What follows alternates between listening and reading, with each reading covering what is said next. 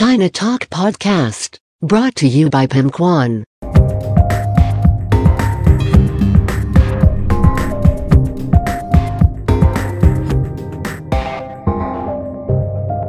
Catch up with the world, catch up with China with China Talk Podcast.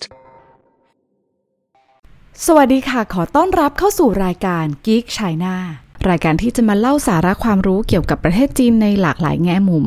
นำรายการโดยพิมพ์ขวัญอดิเทพสถิต เรามาเจอกันใน EP ที่ 21 แล้วนะคะเราก็ยังอยู่ในตอนอาณาจักรของอาลีบาบาในยุคที่ 3 ซึ่งเป็นช่วงปี 2009 ถึง 2015 เราได้เล่าจบไปแล้วในส่วนที่เป็นแกนหลักนะคะของเครืออาลีบาบานั่นก็คือ e-commerce เนาะเพราะว่าเขาเกิดมาจาก e-commerce แล้วก็กลายเป็นเจ้าพ่อ e-commerce ที่ใหญ่ในจีนนะคะและระดับโลก ดังนั้นเนี่ยจะทำให้ความเป็นใหญ่ในวงการ e-commerce มีอยู่ได้นะคะก็ต้องพัฒนาแกนอื่นๆ ไปด้วยไม่ว่าจะเป็นในเรื่องของการจ่ายเงินนะคะแล้วการขนส่งให้ดีควบคู่ไปด้วยกันนะคะเมื่อแขนขาไวและคล่องแคล่วแล้วนะคะทำงานหนักใช่ไหมคะก็ต้องพัฒนาสมองเนี่ยให้รองรับกับระบบแล้วก็สมรรถนะต่างๆให้ดีได้ด้วยนะคะเพราะฉะนั้นธุรกิจที่เกี่ยวเนื่องกันนะคะเรื่องของ Big Data เองนะ Cloud Computing เองนะก็ได้พูดไปแล้วนะคะ แต่อย่าลืมนะว่าอาลีบาบาไม่ได้แข่งแค่ตัวเองนะคะในสนามรบดิจิตอลแล้วก็เทคโนโลยีของจีนเนี่ยหยุดพัฒนาไม่ได้จริง ๆนะคะ ตลาดจีนเป็นตลาดที่แข่งขันกันอย่างดุเดือดมากๆนะคะมีการเปลี่ยนแปลงอยู่อย่างตลอดเวลานะคะ ไม่ใช่เก่งแค่เรื่องตัวเองแล้วพอใจได้นะคะ คุณยังต้องแผ่ขยายต้องขยายธุรกิจให้กว้างนะคะ ไปยังสาขาอื่น ๆ ด้วย เอาง่าย ๆเลยก็คือ จะต้องเก่งข้ามวงการนะคะ อย่าลืมว่าอาลีบาบาก็มีคู่ปรับคนสำคัญอย่างเทนเซนนะคะแล้วก็ป่ายตู้ที่เขาเติบโตมาในเวลาไล่เลี่ยกันด้วยนะคะ ที่ในวงการเขาจะชอบเรียกกันว่า the bat ใช่ไหมคะ BAT แต่ว่าพิมพ์ขวัญเนี่ยขอเรียกว่า the tap นะคะ TAB แล้วกันคือจะเล่านะคะเรียงตามลำดับการกำเนิดของบริษัทเนาะคือ Tencent มาก่อนอาลีบาบาแล้วก็ไป่ตู้นะคะ ดังนั้นธุรกิจที่จะมาเล่าในยุคนี้ใน EP นี้นะคะ คือธุรกิจที่เกี่ยวข้องกับ digital media และ entertainment นะคะ ในยุคช่วง 2009 ถึง 2015 ใช่ค่ะ ฟังไม่ผิดอาณาจักร อีคอมเมิร์ซของหม่าหยุนเนี่ยไม่ได้มีแค่ที่เราได้ยินกันบ่อยๆ บ่อย ๆ ไม่ว่าจะเป็นเถาเป่า Alipay AliCloud นะคะแต่ยังมีธุรกิจเรื่องของ entertainment อีกด้วย ธุรกิจบันเทิงของหม่าหยุนเนี่ยมีอะไรบ้างเดี๋ยว EP นี้นะคะ พิมพ์ก่อนจะมาเล่าแบบเรียงลำดับการเกิดขึ้นตามช่วงเวลาแล้วกันเนาะ แต่จุดเปลี่ยนจุดโฟกัสจริง ๆ เลยนะคะ ที่เขาเริ่มเน้นจากอีคอมเมิร์ซมาขยายนะคะ หรือว่า diversify ไปสู่ดิจิทัลดิจิทัลมีเดียหรือว่า entertainment เนี่ย เริ่มจริง ๆ ก็เมื่อปี 2014 นะคะ ผ่านการรวบควบกิจการนะคะ mergers and acquisition นะคะ อย่างที่เราเล่าไปหลาย EP หลาย case study แล้วมีให้เห็นเยอะมากนะคะหากจะยองลองย้อนไปตั้งแต่แรกไม่ไหวก็ย้อนไปฟังในช่วง EP 15-16 ก็ได้นะคะว่าถ้าคุณไม่เก่งนะคะคุณสร้างอะไรแล้วนะคะ โดยที่ที่คุณไม่ถนัด ก็มันก็ล้มเหลวใช่ไหมคะสู้คนอื่นไม่ได้ แต่ถ้าคุณมีเงินก็ซื้อมาเลยดีกว่านะคะ ไม่ต้องลงทุนสร้างใหม่ด้วยตัวเองนะคะ เมษาปี 2014 นะคะ Alibaba Group นะคะ กับ UC Web นะคะ ซึ่งเป็นบริษัทสัญชาติจีนนั่นแหละนะคะ ที่ให้บริการเบราว์เซอร์บนมือถือนะคะแล้วก็ได้รับความนิยมอย่างมากนะคะ ในตลาดจีนในในตลาดอินเดีย อินโดนีเซียนะคะ ได้ประกาศความร่วมมือในการก่อตั้ง JV นะคะ หรือว่า Joint Venture นะคะ โดยชื่อว่าเฉินหมาโซ่สัวนะคะ เป็นคำนี้อีกแล้วเนาะโซ่สัวก็คือ Search Engine นั่นเองนะคะ แต่ว่า อันนี้เป็น Search Engine ที่ให้บริการเฉพาะมือถือเท่านั้นนะคะเขาก็ประกาศตั้งในเดือนมิถุนายนนะคะซึ่ง 2 เดือนต่อต่อมานะคะก็คือมิถุยา 2014 เนี่ยนะคะอาลีบาบาก็เลยไม่ได้แค่ JV ละนะคะรวบควบกิจการเลยนะคะแบบเต็มตัวนะคะหรือว่า full acquisition ตัวนี้ แล้วก็เอา UC Web นะคะเป็นบริษัทเข้ามาในเป็น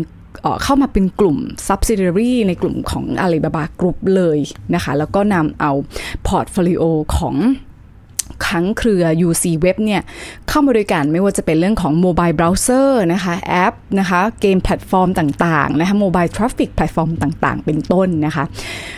เดี๋ยวขอย้อนไปที่ UC Web Browser ตรงนี้ก่อนนะคะ UC Web ตัวนี้นะคะถือกำเนิดจริง ๆ มาตั้งแต่นู่นเลยล่ะค่ะ ยุคก่อนหน้านะคือ 2004 นะคะ ก็ตอนแรกก็เป็นเป็น แอปพลิเคชันที่ใช้อ่านบนแจว่าเอ่อ Java เท่านั้นนะคะ แล้วก็เป็นซอฟต์แวร์ที่ได้รับความนิยมมาก ๆ นะคะ มากขนาดไหนนะคะ มียอดดาวน์โหลดถึง 400 ล้านครั้งนะคะ แล้วก็มีผู้ใช้งานกว่า 100 ล้าน user ทั่วโลกเลยนะคะ ในช่วงปี 2010 นะคะ ภายหลังก็เลยขยายให้บริการได้หลากหลายแพลตฟอร์ม ไม่ว่าจะเป็น Symbian Android Windows นะ iPhone เป็นต้นนะคะ จากข้อมูลนะคะจนถึง มีนา 2014 นะ UC Browser เนี่ยนะคะ มีผู้ใช้งานกว่า 500 ล้านบัญชีนะคะ 500 ล้านบัญชีนี้กระจุกตัวอยู่ในไหนบ้างนะคะ ก็ในกลุ่มที่ตลาดใหญ่เลยค่ะ ไม่ว่าจะเป็นอินเดีย อินโดนีเซีย และก็จีนนะคะเฉินหมานะคะ ก็อ่านว่าเฉินหมาตัวนี้นะคะ ถือกำเนิดอย่างเป็นทางการนะคะ ก็ เกิดมาทำไมนะคะ เกิดมาก็อย่างที่บอกนะคะคือพอเราฟังหลายๆ EP เนี่ยจะเริ่มเนื้อหาเขาเรียกอะไรทิศทางในการแข่งขันของประเทศจีนจะเริ่มจับทิศทางได้เนาะก็เกิดมาเพื่อแย่งชิงส่วนแบ่งการตลาดใช่ไหมคะ จากใครถ้าเป็นเรื่องของ Search Engine นะคะ เราเคยพูดไปแล้วนะคะ ย้อนฟังได้ใน EP ที่ 11 หรือ 15นะนะคะ ก็ แย่งชิงจากไป่ตู้นะคะฉีหู่ซานลิ่วหลิงนะคะ Sogou Sogou เนี่ยของโซหูเนาะก่อนที่จะถูก Tencent เข้าถือหุ้นในปี 2013เนี่ยอันนี้เราก็พูดไปแล้วนะคะ ซึ่งจากตัวเลขในเดือนสิงหาปี 2014 นะคะต้องบอกเลยนะคะว่าไป่ตู้ฉีหู่ Sogou นะคะครองส่วนแบ่งการตลาดรวมกันนะคะกว่า 98%นะคะ เอาเลยว่าเอาจริงๆเลยว่าแม้แต่ปิง Yahoo Google ที่มาจากค่ายต่างชาติเนี่ย สู้ไม่ได้นะคะ คือ 3 เจ้าใหญ่ของตะวันตกเนี่ยรวมกันแล้วนะคะ รวมกันเนี่ยมีเพียงแค่ 0.98%เท่านั้นนะคะ ดังนั้นอาลีบาบาจะมาจะไม่มาเข้าร่วมในสงครามในสงคราม Search Engine นี้ก็ไม่ได้ค่ะ ก็เลยต้องส่งเฉินหมาเข้ามาจุติในปี 2014 นะคะ เพื่อแย่งชิงส่วนแบ่งการตลาด แต่นะคะความแตกต่างอยู่ที่เฉินหมาเนี่ยจะเน้นโฟกัสไปที่ Mobile Search Engine เท่านั้นหมายความว่าไง ปกติเวลาเรา Search เนาะเราก็จะเปิดบน PC แล้วก็เป็นเว็บ Search ใช่ไหมคะ แต่เฉินหมาจะไม่มีนะจะเป็นแค่ Mobile Browser Mobile Search เท่านั้นนะคะ ซึ่ง เมื่อเขาส่งเฉินหมาลงมาแย่งส่วนแบ่งการตลาดเซิร์ชจากป่ายตู้นะคะ360 หรือว่าโซโกตัวเนี้ยนะคะไปนะคะส่วนแบ่งการตลาดจะเปลี่ยนแปลงไปได้อย่างไรนะคะ เดี๋ยวยุคหน้านะคะในตอนของอาลีบาบาเฉินหมาตัวนี้นะคะพี่หมอจะมาเฉลยนะคะว่าส่วนแบ่งการตลาดเขาเป็นอย่างไร เพราะฉะนั้นก็ต้องติดตามกันต่อไปนะคะ ธุรกิจต่อมานะคะคืออะไร ธุรกิจต่อมานะคะเป็นธุรกิจที่ส่วนตัวพิมพ์พรก็ค่อนข้างอชอบอยู่แล้วนั่นคือเป็นคนชอบดูหนังนะคะแล้วก็ดูหลายเรื่องไม่ว่าจะเป็นไหนหนังหลายสัญชาตินะคะ ก็ช่วงหลังๆเนี่ยเราก็จะเริ่มเห็นมากยิ่งขึ้นไม่ว่าจะเป็นก่อนที่จะเข้าหนังมันก็จะมี intro นะว่าใครเป็น ผู้ผลิตผู้สร้างภาพยนตร์นะคะก็จะเห็น Tencent Pictures นะคะ Alibaba Pictures มากยิ่งขึ้นนะคะ ยุคนี้นะคะเป็นยุคที่ค่ายหลาย ๆ ค่ายของจีนไม่ว่าจะเป็นอาลีบาบาเทนเซนนะคะ เริ่มลงทุนสร้างหนังนะคะ หรือว่าเผยแพร่หนังของตัวเองนะคะ EP ที่ 15 นะคะ เราได้พูดไปแล้วในเรื่องของ Tencent Pictures นะคะ รอบนี้ก็มาถึงตาของ Alibaba Pictures กันบ้าง ก่อนที่มาเป็น Alibaba Pictures นะคะ ต้องบอกเลยว่าบริษัทนี้ไม่ได้อยู่ๆก็จะสร้าง Alibaba ก็ไม่ได้สร้างขึ้นมาเองนะคะ เป็นบริษัทที่มีอยู่แล้วนะคะ ชื่อว่า China Vision Media ก่อตั้งมายาวนานเลยค่ะ ตั้งแต่ปี 1993 โดยมี Headquarter อยู่ที่เขตเศรษฐกิจพิเศษฮ่องกงนะคะ แล้วก็ยังลิสต์ที่ตลาดฮ่องกงอีกด้วย เมื่อมีนา 2014นะคะ Alibaba Group ก็ ก็เข้าถือหุ้นถึง 60%ด้วยมูลค่ากว่า 800 ล้านดอลลาร์สหรัฐนะคะ จนมิถุนานะคะ2014 China Vision Media เนี่ยก็เปลี่ยนชื่อเป็น Alibaba Pictures อย่างเป็นทางการนะคะ ราคาหุ้นนะคะของ China Vision ในช่วงมิถุนา2014 นะคะ ตอนนั้นอยู่ที่ประมาณ 0.5ฮ่องกงดอลลาร์นะคะ1ปีหลังจากการประกาศถือหุ้นนะคะ แล้วก็การเปลี่ยนชื่อเป็น Alibaba Pictures อย่างเป็นทางการเนี่ยนะคะ หุ้นได้ทำกระโดดนะคะ ขึ้นไปแตะจุดสูงสุดอยู่ที่ 4.28 ฮ่องกงดอลลาร์นะ หรือว่าขึ้นไปก็ประมาณ 8 เท่าตัวกว่าๆนะคะ ในช่วงต้นพฤษภา 2015 นะคะ เพราะว่านอกจากนี้นะคะ ก็ในช่วงปี 2015 เนี่ยก็มีการประกาศนะคะเซ็นสัญญาร่วมสร้างนะคะหนังลงทุนหนังกับค่ายต่างๆ มากมายนะคะที่รวมเอาผู้กำกับหนังไว้มากมายนะคะมีทั้งเผยแพร่แล้วก็ลงทุนเองนะคะทั้งในแล้วก็นอกจีนนะคะยกตัวอย่างนะคะภาพยนตร์หลางถูเถิงนะคะหรือว่า Wolf Totem นะคะแล้วก็ปี 2015 ก็มีการมอบเงินสนับสนุนทำหนัง Mission Impossible นะคะ Rouge Nation ซึ่งก็เป็นการลงทุนครั้งแรกนะคะในหนังสัญชาติอเมริกันด้วยนะคะ หรือแม้แต่หนังที่ชื่อว่า Real นะคะ ซึ่งเป็นหนังสัญชาติเกาหลีค่ะ ที่ได้ทำเซ็นได้ทำสัญญานะคะ มอบเงินลงทุนที่งาน Busan International Film ครั้งที่ 20 ไว้ด้วยนะคะ ถือว่าเป็นการมอบเงินทุนลงทุนนะคะในในในหนัง ครั้งแรกนะคะ ก็เป็นการประกาศว่า Alibaba Pictures เนี่ยถือว่าปูทางนะคะสร้างโอกาสในการเข้ามาในอุตสาหอุตสาหกรรมภาพยนตร์ของเกาหลีเลยก็ว่าได้นะคะ ซึ่งภาพยนตร์เรื่อง Real เนี่ยนะคะก็นำแสดงโดยคิมซูฮยอนนะคะพระเอกเกาหลีที่มีค่าตัวสูงที่สุดแห่งวงการเลยนะคะ เพราะนอกจากฮอลลีวูดแล้วนะคะ บอกได้เลยว่าวงการเคป๊อปนะคะวงการหนังเกาหลีเนี่ยก็ได้รับความนิยมอย่างสูงมาก ๆ ในตลาดจีนด้วยเช่นกันค่ะรายได้ของ Alibaba Pictures ในปี 2015 นะคะ ต้องบอกเลยว่าเติบโตแบบสูงมาก ๆ นะคะ ประมาณ 1,971%เมื่อเทียบกับปีก่อนหน้านะคะกำไร ก็ทำไปได้นะคะถึง 466 ล้านหยวนนะคะ ในยุคต่อไปนะคะะเราจะมาดูกันว่า เอ๊ะ ราคาหุ้นของ Alibaba Pictures เนี่ย จะแตะสูงกว่า 4ฮ่องกงดอลลาร์ไหม หรือว่าจะร่วงลงมาเรื่อย ๆ นะคะ จะกำไรแบบปี 2015 หรือว่าขาดทุน คุณมาเรื่อยๆนะคะ ต้องมาติดตาม แต่ว่าหากใครสนใจนะคะ ก็สามารถไปศึกษาค้นคว้าได้นะคะ Stock Code นะคะ คือฮ่องกง 1060 ค่ะแต่บอกก่อนเลยนะคะว่าก่อนที่เขาจะมาเป็น Alibaba Pictures อย่างเต็มตัวเนี่ยนะคะหมาหยวนได้ลองชิมลางไว้นะคะ คือการตั้งเท้าเป่ามูฟวี่ไว้ตั้งแต่ปี 2014 ละนะคะ ซึ่งก็เป็นแพลตฟอร์ม บริการโปรโมทภาพยนตร์นะคะแล้วก็ขายตั๋วหนังออนไลน์ไว้นะคะ เช่นถาเพียวเพียวนะคะ ก็ถาก็เป็นคำเดิมกับคำว่าถาเปล่าเนาะแต่ว่าเพียวเพียวตัวนี้ก็คือทิเกตนะคะเพียวก็คือทิเกตเพราะฉะนั้นถาเพียวเพียวตัวนี้ก็คือเหมือนการหันการขุด hunting for tickets นั่นเองนะคะ ซึ่งนะคะต้องบอกเลยว่าถาเพียวเพียวเนี่ยเกิดมาเพื่อที่จะมาเป็นคู่ปรับกับ เมาเหยียน เมาเหยียนเนี่ยนะคะของเหมยถวนนะคะซึ่งก็ครองอส่วนแบ่งการตลาดไปได้ 30%นะคะในปี 2015 นะคะ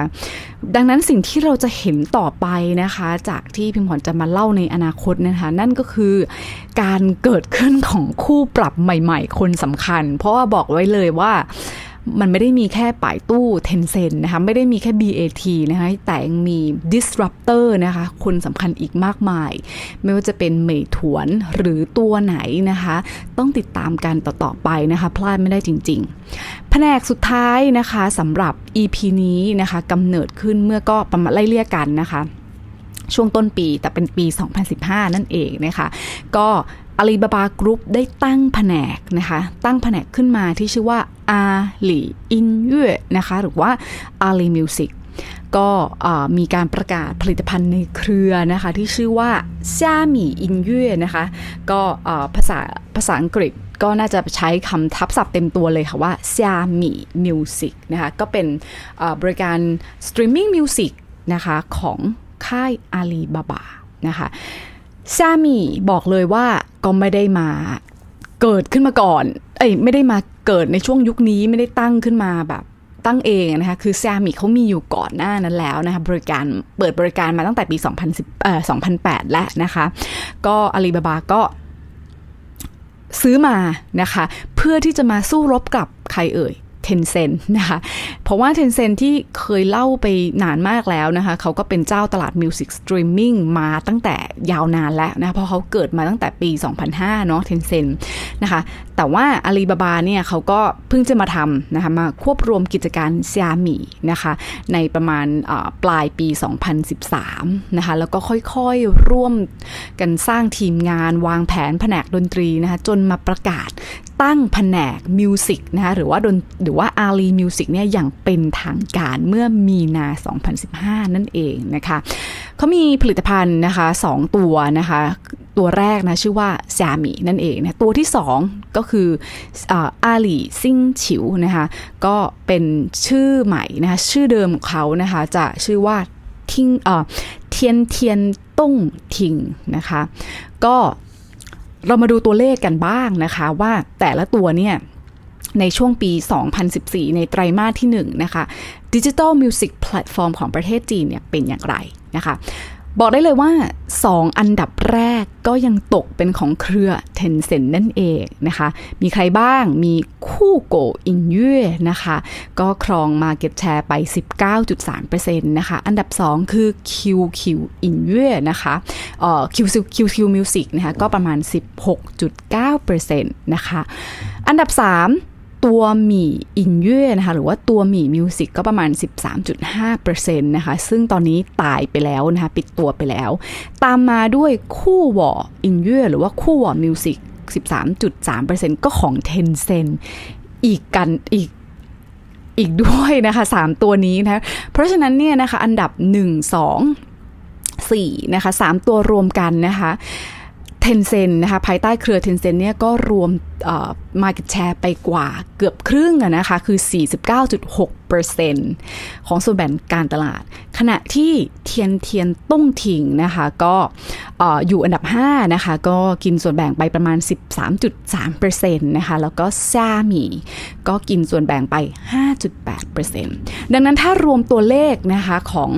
อหากเรา merge นะคะเทียนเทียนเทียนต้งทิงกับ Xiamiของค่ายอาลีบาบาเข้าด้วยกันนะคะอาลีบาก็มีส่วนแบ่งถึง 19.1%ชนะ ป่ายตู้มิวสิกที่ถือไป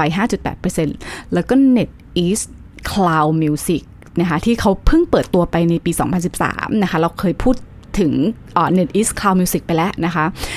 Net East Net East Cloud Music เนี่ยเปิดตัว 2013 เพราะฉะนั้นเนี่ยในปี2014 เนี่ยเขาครองตลาด Market Share ไป 1.2% แต่ยุคหน้าเราต้องมาตามดูกันนะคะว่าสัดส่วนตัวนี้จะเปลี่ยนแปลงแล้วก็แตกต่างไปอย่างไรอาลีบาบามิวสิกเนี่ยจะทำหน้าที่ดีดีไหมนะคะแย่งส่วนแบ่งการตลาดได้มากขึ้นไหม ต้องบอกเลยค่ะว่า อืม สัดส่วนแล้วก็ผลลัพธ์เนี่ยน่าตกใจมาก ๆ ทีเดียวนะคะ สรุปนะคะในธุรกิจภายใต้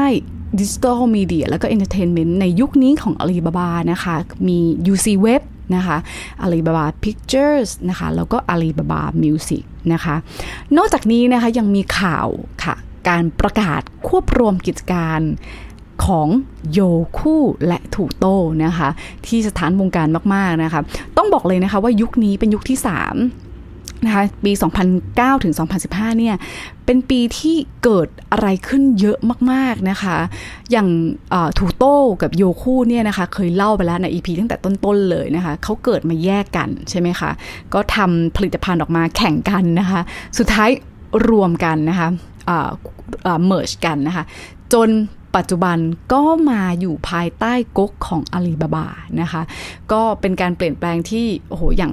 อย่างอย่างรวดเร็วทีเดียวนะคะ เพราะฉะนั้นเดี๋ยวในเรื่องของอตัว Youku กับ Tudou นะคะก็จะมี EP แยกเกี่ยวกับเขาอยู่แล้วนะคะ เดี๋ยวเราจะมาเล่าให้ฟังนะคะ ก่อนที่จะมาถึงเเรื่องราวว่าเมื่ออยู่ภายใต้อาลีบาบานะคะเกิดการเปลี่ยนแปลงอะไรอย่างไรนะคะแต่มาถึงตอนนี้ต้องถามกันก่อนว่า เอ๊ะทำไมต้องทำ entertainment นะคะ แล้วก็ entertainment ตัวนี้นะคะ ไป complement หรือว่าไปช่วยส่งเสริมธุรกิจอีคอมเมิร์ซหลักของเขาได้อย่างไรนะคะ